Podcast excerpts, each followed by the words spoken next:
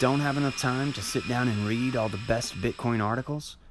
Well, let us read them for you. This is a Crypto Economy Quick Read.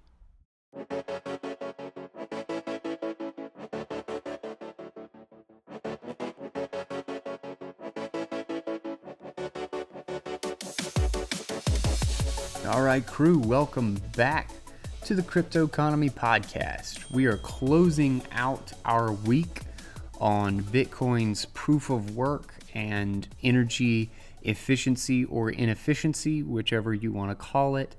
Um, and uh, today, um, for the end of the week, we are going to re- read one from Dan Held, which you can find him on the Twitter tag at D A N H E L D, uh, but his uh, his name is spelled Hel- Hedl, Hedl, like the the HODL version of Held.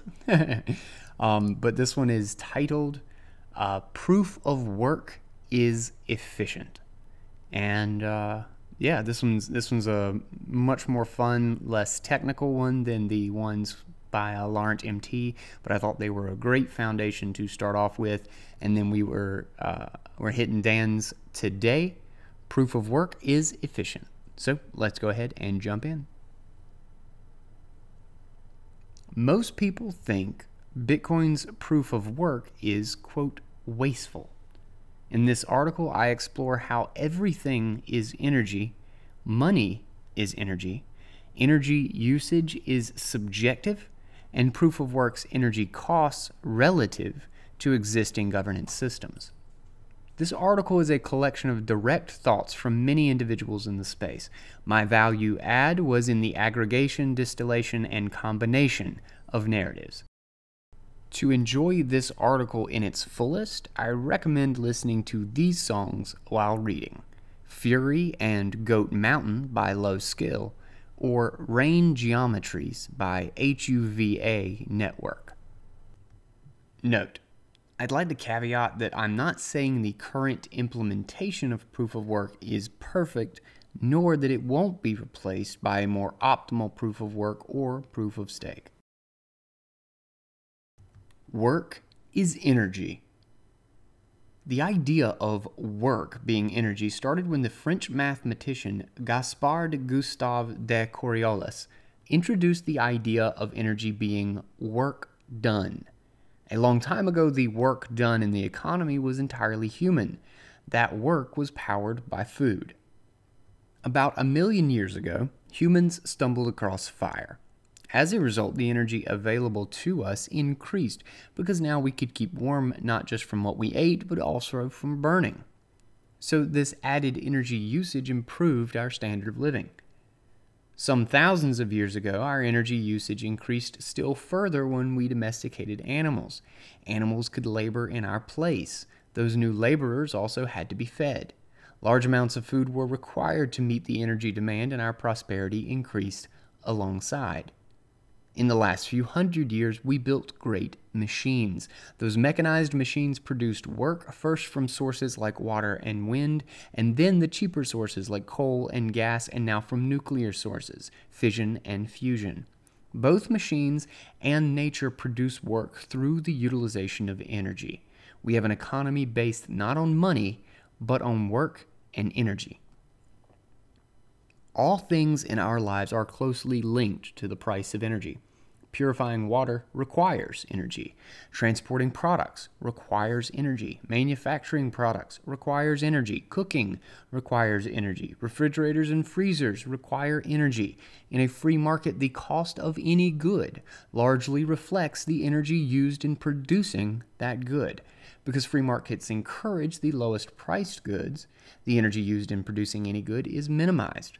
Money, which is the representation of the work required to generate goods and services, can also be viewed as stored energy. Begin chart. Energy consumption versus world GDP in 2010 dollars. 1965 to 2016. We see a linear increase where as the energy consumption increases, uh, the GDP in the trillions does as well. starting from somewhere around 14, 15, 16 ish, uh, upwards to nearly $80 trillion in 2016. End chart. In the early 20th century, industry leaders like Henry Ford and Thomas Edison were interested in replacing gold or the dollar with, quote, the energy dollar, or units of energy, a commodity slash energy currency. The concept was popular due to its sound money characteristics, including a well defined unit of account, easy measurement, not easily counterfeited, divisibility into smaller units, and fungibility, that these units would be equivalent to any other unit. However, energy money was flawed. It could not be transmitted or stored easily. Proof of work. Quote, that in order to make a man or woman covet a thing, it is only necessary to make the thing difficult to attain. Mark Twain. Fast forward to October 31st, 2008.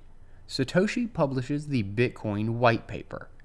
Bitcoin's proof of work was originally invented as a measure against email spam.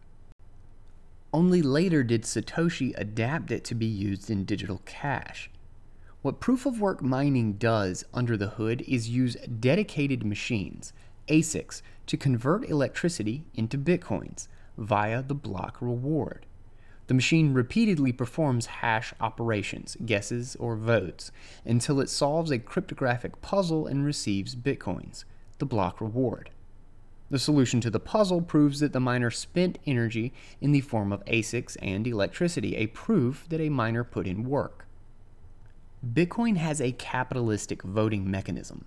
Money risked, votes gained through the energy and ASICs used to generate hashes. Hugo Nguyen.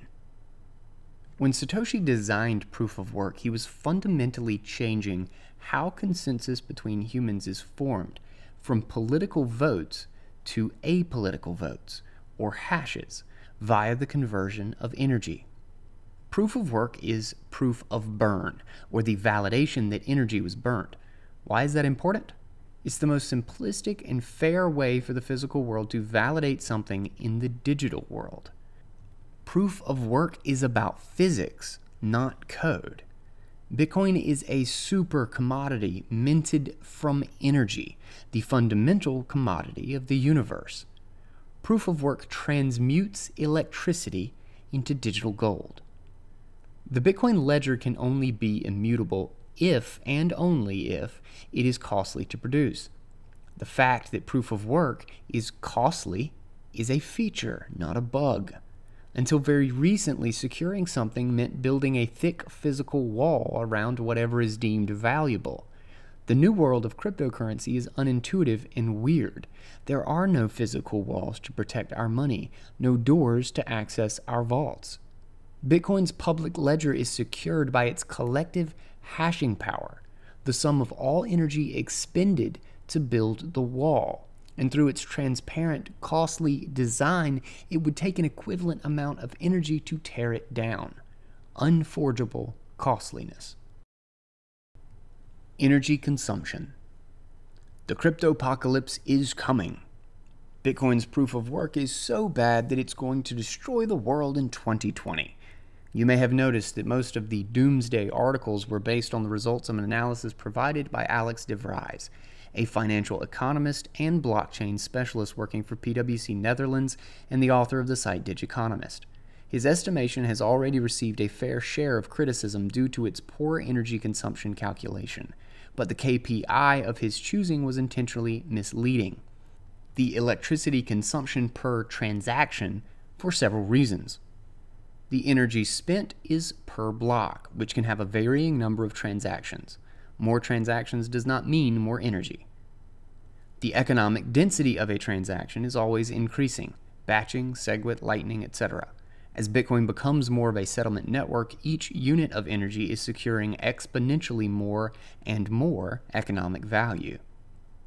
the average cost per transaction isn't an adequate metric for measuring the efficiency of Bitcoin's proof of work. It should be defined in terms of the security of an economic history. The energy spend secures the stock of Bitcoin and that the percentage is going down over time as inflation increases. A Bitcoin quote accumulates the energy associated with all the blocks mined since its creation. Laurent MT, a researcher, has found empirically that Bitcoin's proof of work is indeed becoming more efficient over time. Increasing cost is counterbalanced by the even greater increasing total value secured by the system. Now that we know what the right KPI is for return on investment on energy consumption, let's take a look at how energy costs are trending for Bitcoin's proof of work the rate of ASIC efficiency improvement is slowing. As efficiency gains slow, we can expect an increase in manufacturer competition as margins narrow.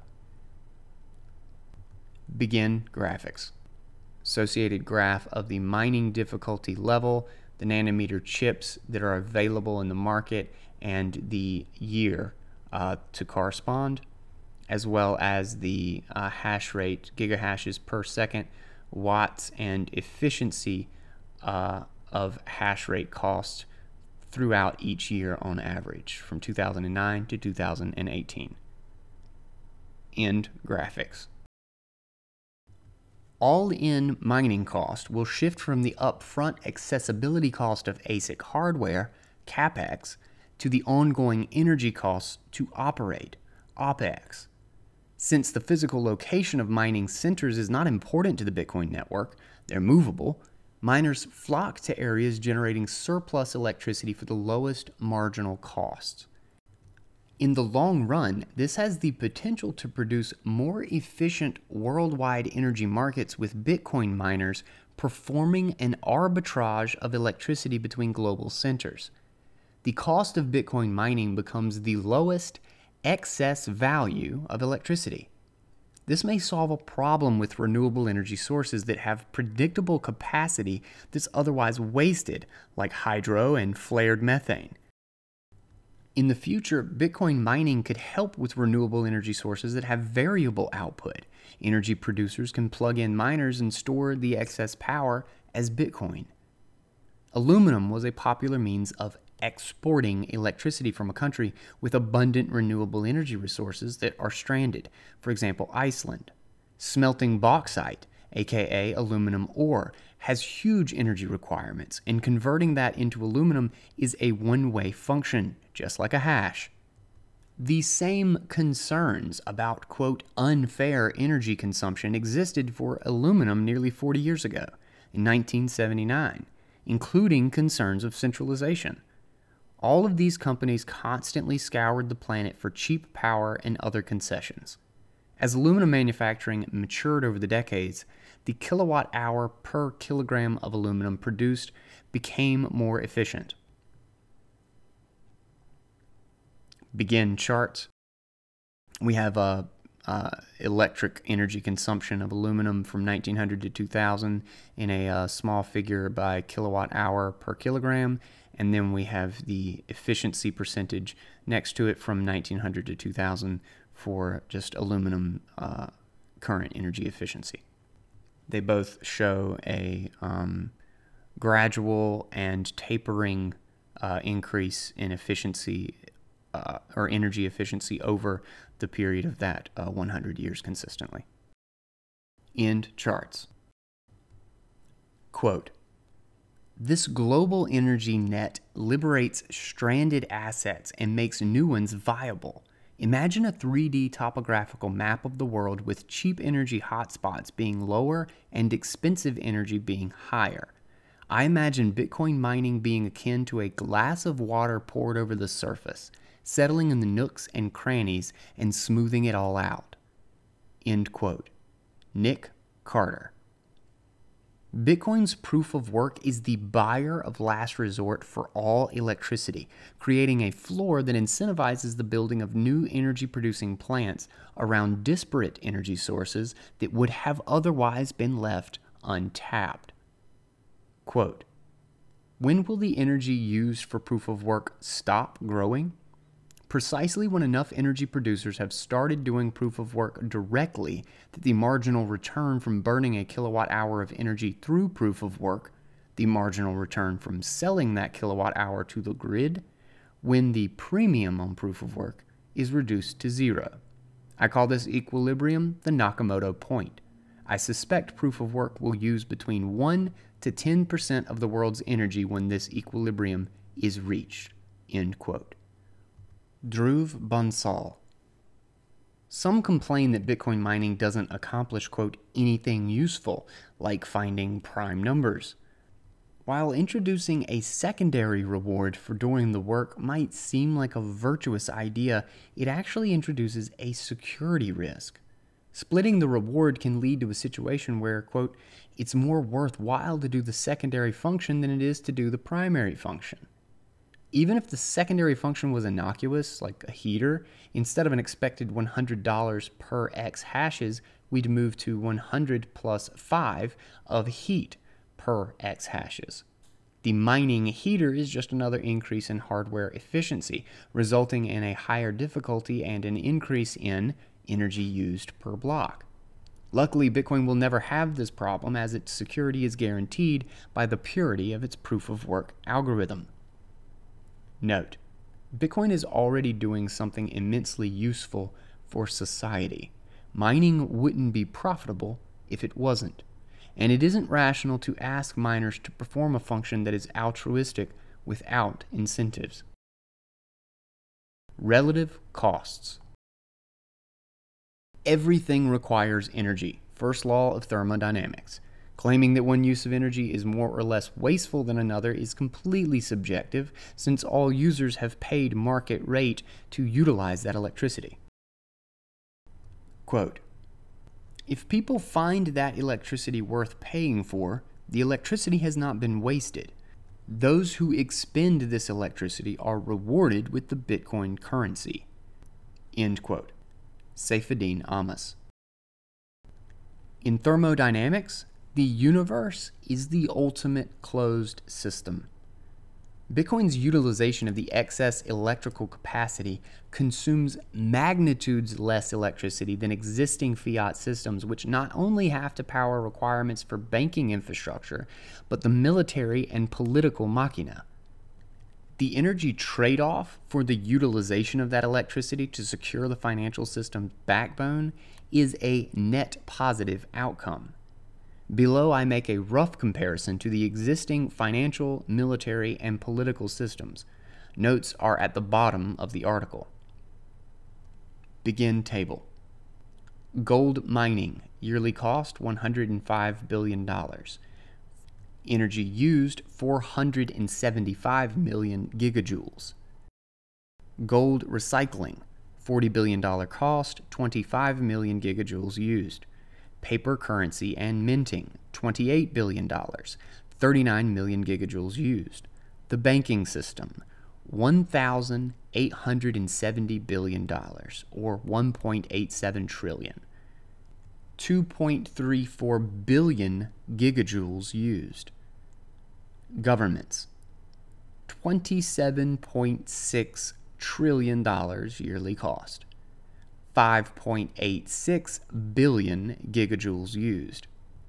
Bitcoin mining, $4.5 billion, 183 million gigajoules used. End table. Type 1 civilization. In the hunt for cheap energy sources, we will unlock greater economic abundance in the real world. Bitcoin, through the harnessing of these new or disparate energy sources, not only moves us forward to a Kardashev Type 1 economy, but may bring us closer to a Kardashev Type 1 energy civilization. We're approximately 0.72 on the Kardashev scale. With Bitcoin mining as an incentive, it may shrink the time we get to T1 from 200 years to less than a few decades. After reaching type 1 status, there is less of a need to restrict the growth of energy consumption, which increases the standard of living for everyone. The pressure to find cheap electricity sources will accelerate the effort to build fusion reactors. Nature is showing the way, powering the whole universe with nuclear fusion. Stars. Humans are in the process of emulating nature by building fusion reactors. It is estimated that it will take roughly $80 billion in research over decades to finally unlock nuclear fusion. The fuel for fusion, primarily deuterium, exists abundantly in the Earth's ocean, which can potentially supply the world's energy needs for millions of years. Fusion power has many of the benefits of renewable energy sources, such as being a long term energy supply and emitting no greenhouse gases or air pollution. Fusion could provide very high power generation density and uninterrupted power delivery. Another aspect of fusion energy is that the cost of production does not suffer from diseconomies of scale. The cost of water and wind energy, for example, goes up as the optimal locations are developed first, while further generators must be sited in less ideal conditions. With fusion energy, the production costs will not increase much, even if large numbers of stations are built because the raw resource, seawater, is abundant and widespread. Quote, Water, water everywhere, nor any drop to drink. End quote. Samuel Taylor Coleridge. Fusion power and other cheaper energy sources will solve major problems for humanity, like fresh water shortages. We're surrounded by seawater, but desalination stations, which remove salt from the seawater, require large amounts of energy. Costs of desalinating seawater are currently higher than freshwater, groundwater, water recycling, and water conservation. Humankind's will to explore up the mountains, down to the sea floors, to the heart of the atom, to the very fabric of space time, to grow, not to be stifled by a limit to energy. We will reach for the stars. So, is the trustless settlement of $1.34 trillion between counterparties annually, with the added benefit of cheaper energy for all, worth the $4.5 billion in current mining costs? I think the answer is a resounding yes.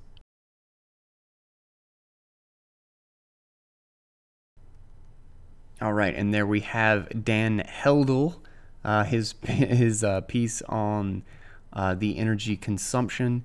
Uh, and you you'll notice, um, particularly with the number of the ones that we've read on the podcast, this is kind of an amalgamation of a lot of other writing on the topic. Uh, there was a specific section in which he was explaining the main points of part one of Laurent MT's series on proof of work that we just read. Uh, so I thought this all kind of went in line, and it was more of a uh, high level explanation of.